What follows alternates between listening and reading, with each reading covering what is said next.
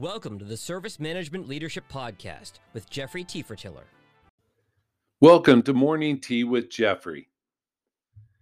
I like LinkedIn polls more than most people. I just think they're a valuable source of research, given that most of the research we see in the service management and asset management world, it's shaded by the lens of whichever vendor is supplying it.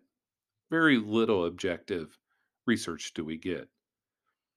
Not to get on a soapbox, but in broader strokes, it feels like most of the information we receive in this world, we hear what people want us to hear. I'll let you that sink in for a moment. We hear what people want us to hear, not what's right or what we need to hear and so that always bothers me. So I like these objective LinkedIn polls. A couple of weeks ago, I was curious. I'm always curious. But I was curious to see the question of when will your organization move, begin moving towards ITIL 4. Had almost 50 votes, less than I would like, but still decent sample. Here were the percentages 35% said, Hey, we've already begun moving. I don't know what that looks like, but that intrigues me. Makes me optimistic that these organizations are taking a step forward. Only 7%, and realize we're at the beginning of March. Only 7% of the people said we will be moving to ITIL 4 this year. It's kind of disappointing. That's a small, small number. 35% said we will next year or later. And 26% said we'll never move to ITIL 4. So I want to talk about a couple observations just from these numbers. Only 74% of organizations are planning to move to ITIL 4.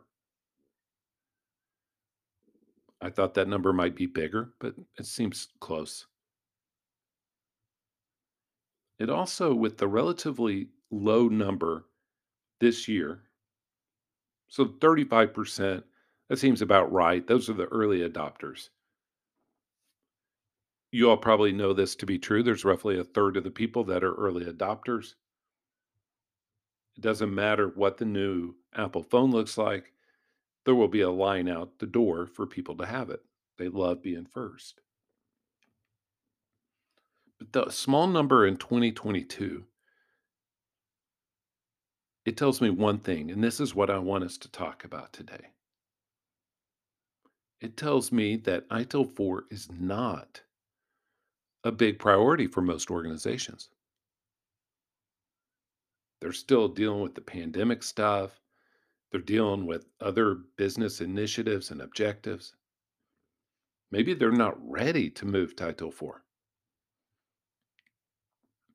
So when we think about how we talk about ITIL 4, how we will position it, we have a long way to go. And I think so much of it's circumstance too. Let's be fair. ITIL 4 was released roughly three years ago. And as it would be entering that time to ramp up and gain speed, the pandemic hit, right? And the pandemic's been going for two years. So let's give it, let's let's cut some slack. Let's give some grace. But it tells me that these small number of people, of organizations, are still adjusting to life anew. And ITIL 4 is a low priority. Sure, I'd love it to be a higher priority. Love everybody to be an early adopter. But that's not where we are right now. And we have to accept it. And so I thank you for listening. I ask that you uh, reach out to me if there's if you disagree with this sentiment. But I think we have 2 things that we have to convey in this conversation. One is the value of ITIL 4 and 2, which is much more difficult, the paths for people to do so. That is way too big of a bridge for people to go from ITIL v3 to ITIL 4 without help, unless you have really strong internal personnel. It is that is a big leap. And so let me know how service management leadership can help your organization. Thank you for listening this Wednesday, and I hope you have an awesome rest of the day. Bye.